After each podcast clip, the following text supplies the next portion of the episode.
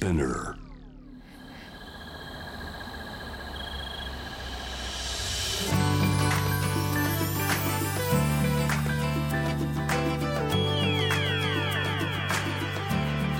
ENEOS 4-Hour Earth One by One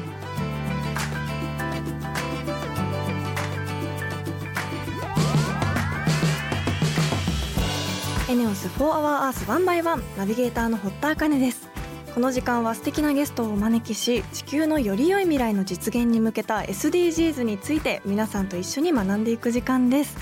夏といえば、私はおばあちゃん家の夏祭りをすごく思い出すんですけど、私の祖母の実家は愛媛の宇和というすごく本当に田舎で山しかないような自然豊かな場所で大好きだったんですけど、そこでの夏祭りが本当にもうザ夏祭りっていうような感じで、こう盆踊りが開催されていたりとか、毎年夏休みになると家族で帰っていたんですけど、そこでは浴衣を着ていって親戚のみんなと一緒に盆踊りに参加したり、くじを引いたり金魚すくいをしたりとか、あとすごく印象的なのが、高台からお菓子をバーって投げて、それをみんなで好きなだけ取って袋いっぱいに詰めて帰って、それを2週間ぐらいですかね、おばあちゃん家に滞在してる間に少しずつこう食べてっていう楽しみがありました。なんか本当に今夏祭り少しずつ減ってるような気がして寂しいんですけど、そういう経験をできたのはすごく貴重だったなと思いますし、また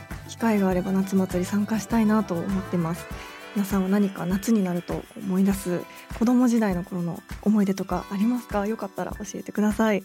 ということで、本日も SDGs 学んでいきたいと思います。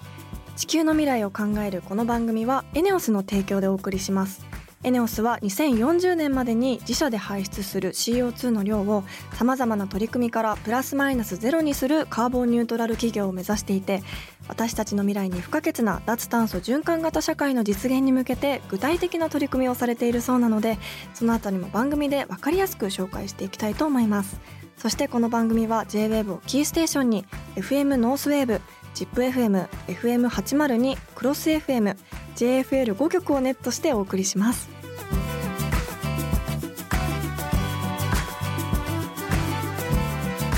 ENEOS 4-Hour Earth One by One. This program is brought to you by ENEOS.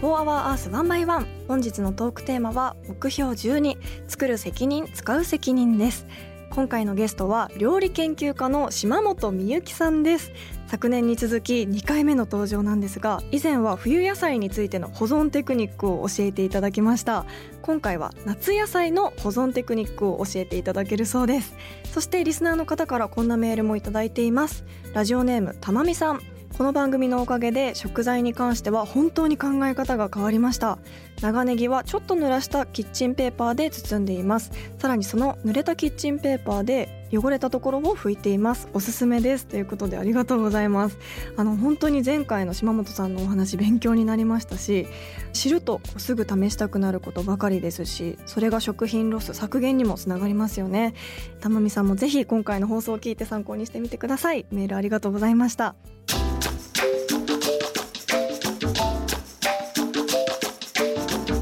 ENEOS 4-Hour Earth One by One。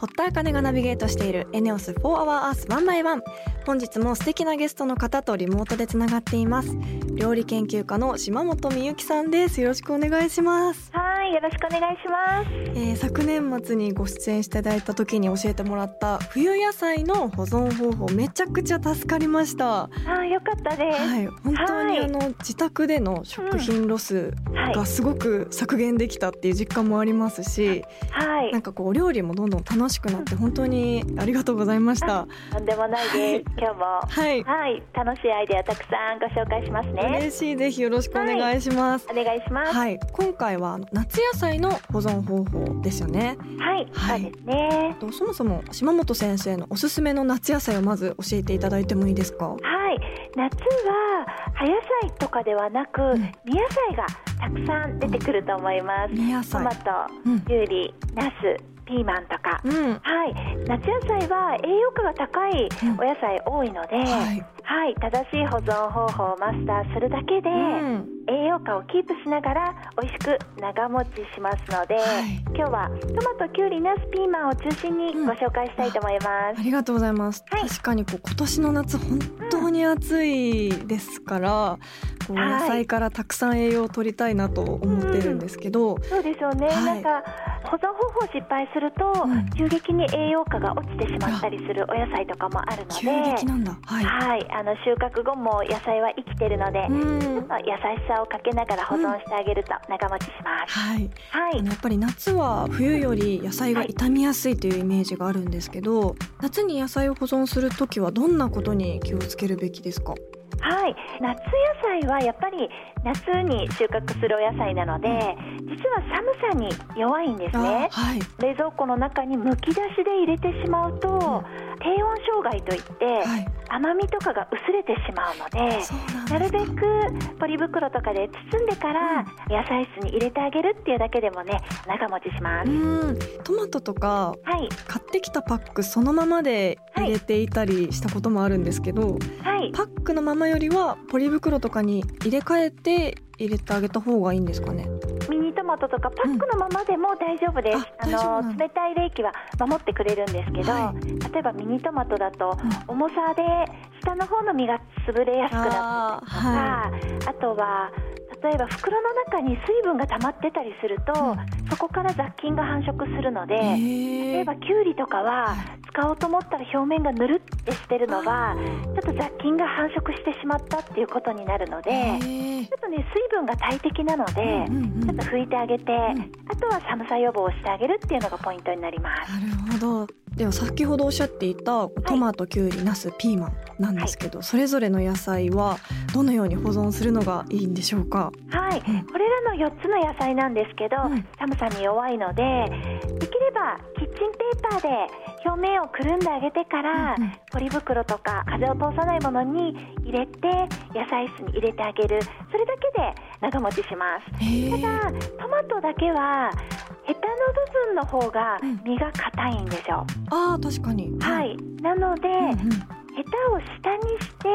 冷蔵庫の野菜室に入れてあげた方が傷みにくくなるので、美味しく長持ちします。そして、キッチンペーパーに包んで、お布団をかけてあげるっていうイメージですか？そうですね。ちょっと余分な水分を取って、寒さ予防をしてあげるためにも、カーディガンをちょっと着させて、でペーパーだけだとどうしても風を通してしまうので、ポリ袋とか、ちょっと身をさらに守れるようなものに入れてあげると、なるほど、美味しく長持ちします。ナスもピーマンもそういった形でっていうことですよね。そしてトマトはヘタを下にして、なるほど。そうすることでどれくらいの期間保存できるんですか？冷蔵で野菜室で保存してもらえれば、だいたい10日から2週間ぐらい持ちます。例えばあまり日持ちがしにくいきゅうりとかも、買ってきた袋のままとか、ちょっとむき出しでっていうことになってしまうと、表面がぬるぬるしたり、むき出しだと乾燥しちゃったりとか、4,5 日ぐらいしか持たないものが、きゅうりの余分な水分を取って、カーディガンを着させるように、ポリ袋とかで包んでいただければ、1週間ぐらい美味しく持つので。1週間って長いですね。そうなんです。だいたい10日から2週間を目安にやってもらえれば、大丈夫です。先生はスーパーから帰ったらすぐそういう作業されるんですか？私の素朴な疑問なんですけど。全部やろうとするとすごく大変なので、例えばトマトがたくさん売ってたっていう場合には、2,3 日ぐらいで食べるものには何もしないんですけど、ちょっとたくさんあるなと思うものに関しては、2週間ぐらい持ってもらえると美味しく使えるので、これは冷蔵にしようかなとか、さらにもっともっと長持ちさせたいという場合には、冷凍保存をしたりとか、あで帰ってきた時にどう使おうかなってちょっと考えてから、多い部分だけ包んであげたりします。ちょっと計画を立てながらそれぞれ保存方法をしてあげるんですね。そうですね、ちなみにきゅうりもぶら下がってるじゃないですか。畑で育った時に、ペーパーで包んでからポリ袋に入れたらペットボトルの空き容器とかにちょっと立てて置いてあげると、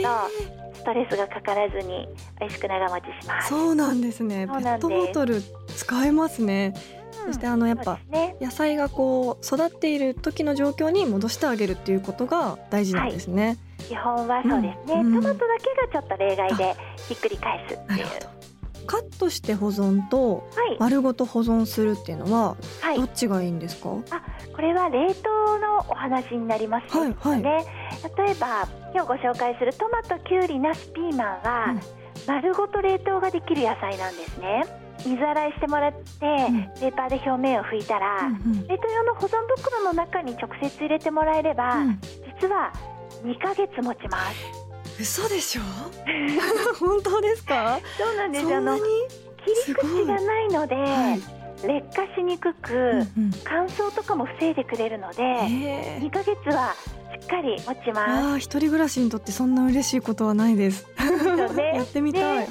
冷凍する手間も切らなくていいので、すごく簡単で、でも切ってもらうと、使う時に使いたい分だけ取り出してで使うときにまな板使わないので、切り口があるので少し劣化しやすいので、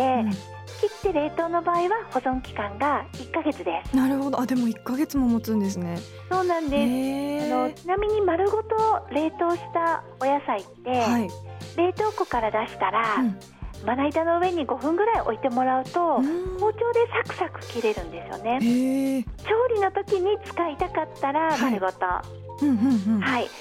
用途が大体決まってて、ピーマンも細切りとか乱切りとかにしとけば、使いたい分だけ取り出して炒められるっていう場合には、保存期間は1ヶ月でちょっと短くはなってしまうんですけど、事前にカットしての方が使い勝手はいいかもしれません。確かに。でまな板の上に5分置けば、完璧。あとトマトはちょっと冷凍することで旨味がアップするので、そうなんですね。そうなんです。ちょっと酸味があるなっていうトマトも冷凍してもらうと、食べるときにちょっと甘みが増してくるので、ちょっとトマトソースとかにするとコクが出て美味しくなります。本当に目から鱗の情報をありがとうございます。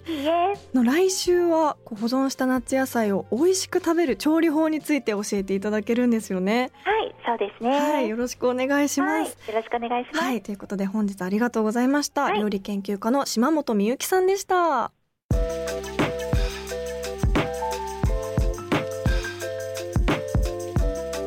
ENEOS 4-Hour Earth One by One。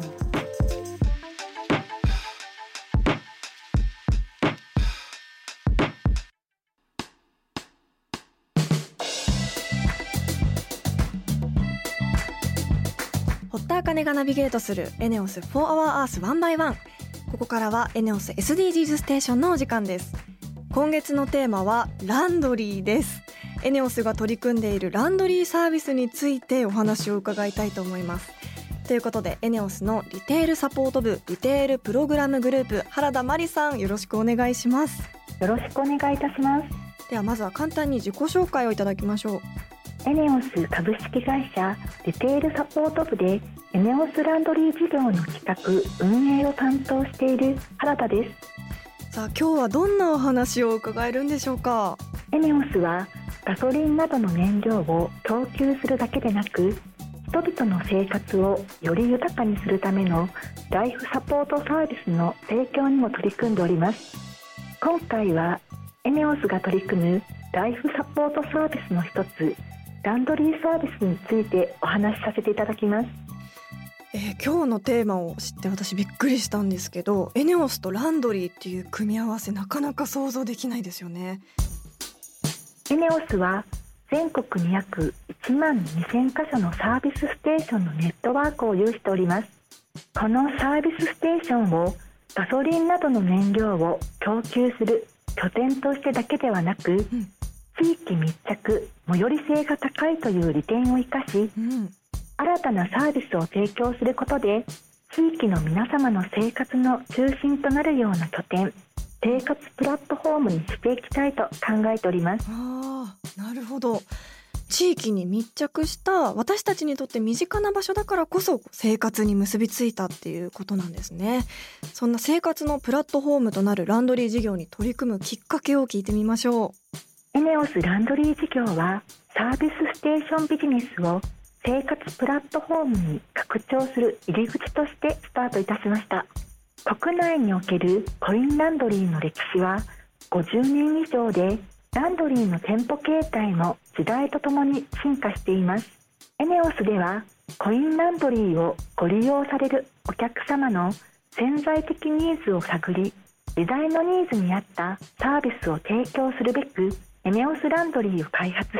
全国展開を進めております。確かに最近はおしゃれなコインランドリーが増えたりとか、カフェと併設されているコインランドリーがあったりとか、本当にイメージが変わってきましたよね。そして先週のクイズではコインランドリーはこの20年で2倍になったという話もお聞きしました。ということで続いてはENEOSランドリーのコンセプトについて聞いてみましょう。家事時間を自由に使える、暮らしにゆとりが生まれる、みんなのための生活プラットフォームをコンセプトにしており、地域の皆様に必要とされる存在を目指しております。なるほど。確かにコインランドリーってすごい便利ですけど、それで暮らしにゆとりが生まれるっていうのはなんでなんでしょうか。ENEOSランドリーではどんなサービスをされているんでしょうか。ENEOSランドリーはENEOSのサービスステーションに併設しているため、一般的なコインランドリーと違い、スタッフが常駐しており、深夜でも安心してご利用していただけます。また、わからないことがあればスタッフがサポートいたします。また、店内においてはお客様のニーズを踏まえた店舗設計になっており、明るく清潔、スタイリッシュな空間で Wi-Fi も完備され、快適なランドリータイムをお過ごししていただけます。すごい。また、ENEOS独自のランドリー機器を導入しており、サービスステーションと同様に現金の他に多様な決済手段ができます。例えばクレジットカードや ENEOS のサービスステーションで使えるクイック決済ツールnekのご利用や、各種電子マネーでの決済もご利用可能です。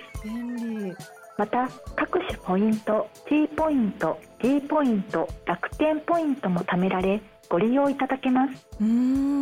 スタッフさんが常駐してくれてたり、本当に安心のサービスがたくさんありますね。それだけの設備が揃ってると利用者もどんどん増えていきそうなんですけど、お店が空いているとか混んでいるとかは分かったりするんですか？ランドリーの稼働状況が分かるサイト、ランドリッチと連携しているので、店舗ごとのランドリー機器の稼働状況をスマートフォンなどから確認することができ、お客様に無駄なストレスなくご利用していただけます。これめちゃくちゃ便利ですね。お店の利用状況が事前に分かるってすごいありがたいです。では最後に、今後このENEOSランドリーをどのようにしていきたいと考えているのか聞いてみましょう。ENEOSはサービスステーションが人の集まる場所であり続けるよう、地域密着、最寄り性というサービスステーションの特徴を生かしたライフサポートサービスを目指しております。現在ENEOSランドリーは全国展開拡大中ですので、お近くにENEOSランドリーがございましたら、ぜひご利用していただきたいです。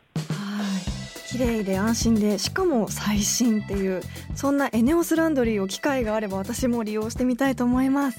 本日はENEOSのリテールサポート部リテールプログラムグループ、原田真理さん、ありがとうございました。ありがとうございました。ENEOS For Our Earth One by One。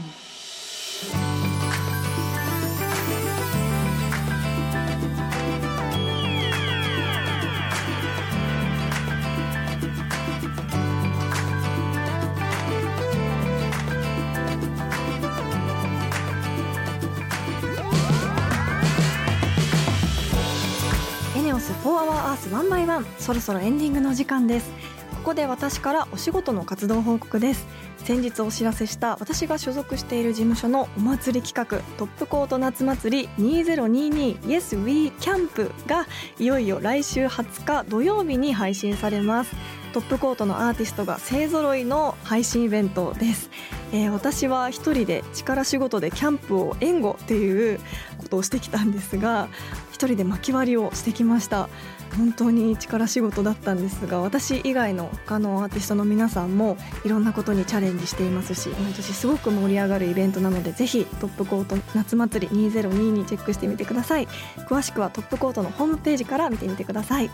ということで、今週は料理研究家の島本美幸さんにお話を伺いました。本当に面白かったです。冷凍した方が旨味が増すお野菜だったりとか、あとはキッチンペーパーを巻いて保存してあげる、カーディガンを着させてあげるっておっしゃってましたよね。なんかすごくそうやって買った野菜を保存してあげるっていうのも大切だなと思いますし、買ってきたら2週間持つっておっしゃっていたので、本当に一人暮らしの身にはありがたい情報がたくさんだったので、私も帰って聞き直してちゃんとメモを取ってやってみたいなと思っています。お野菜すぐダメになっちゃうのが夏はやっぱり悩みだったので、また島本先生のお話を伺ってみたいなと思いました。来週も楽しみです。リスナーの皆さんも普段やっている SDGs なことや気になること、質問などあればぜひ番組まで教えてください。メールはホームページにあるメッセージトゥースタジオから、Twitter は番組名を検索して4HourEarthの頭文字ハッシュタグ FOE813 をつけてどんどんつぶやいてください。ENEOS SDGs ステーションへのメッセージも大歓迎です。今月のテーマランドリーに関する疑問や質問もぜひお気軽にお寄せください。それではまた来週この時間にお会いしましょう。ここまでのお相手は堀田茜でした。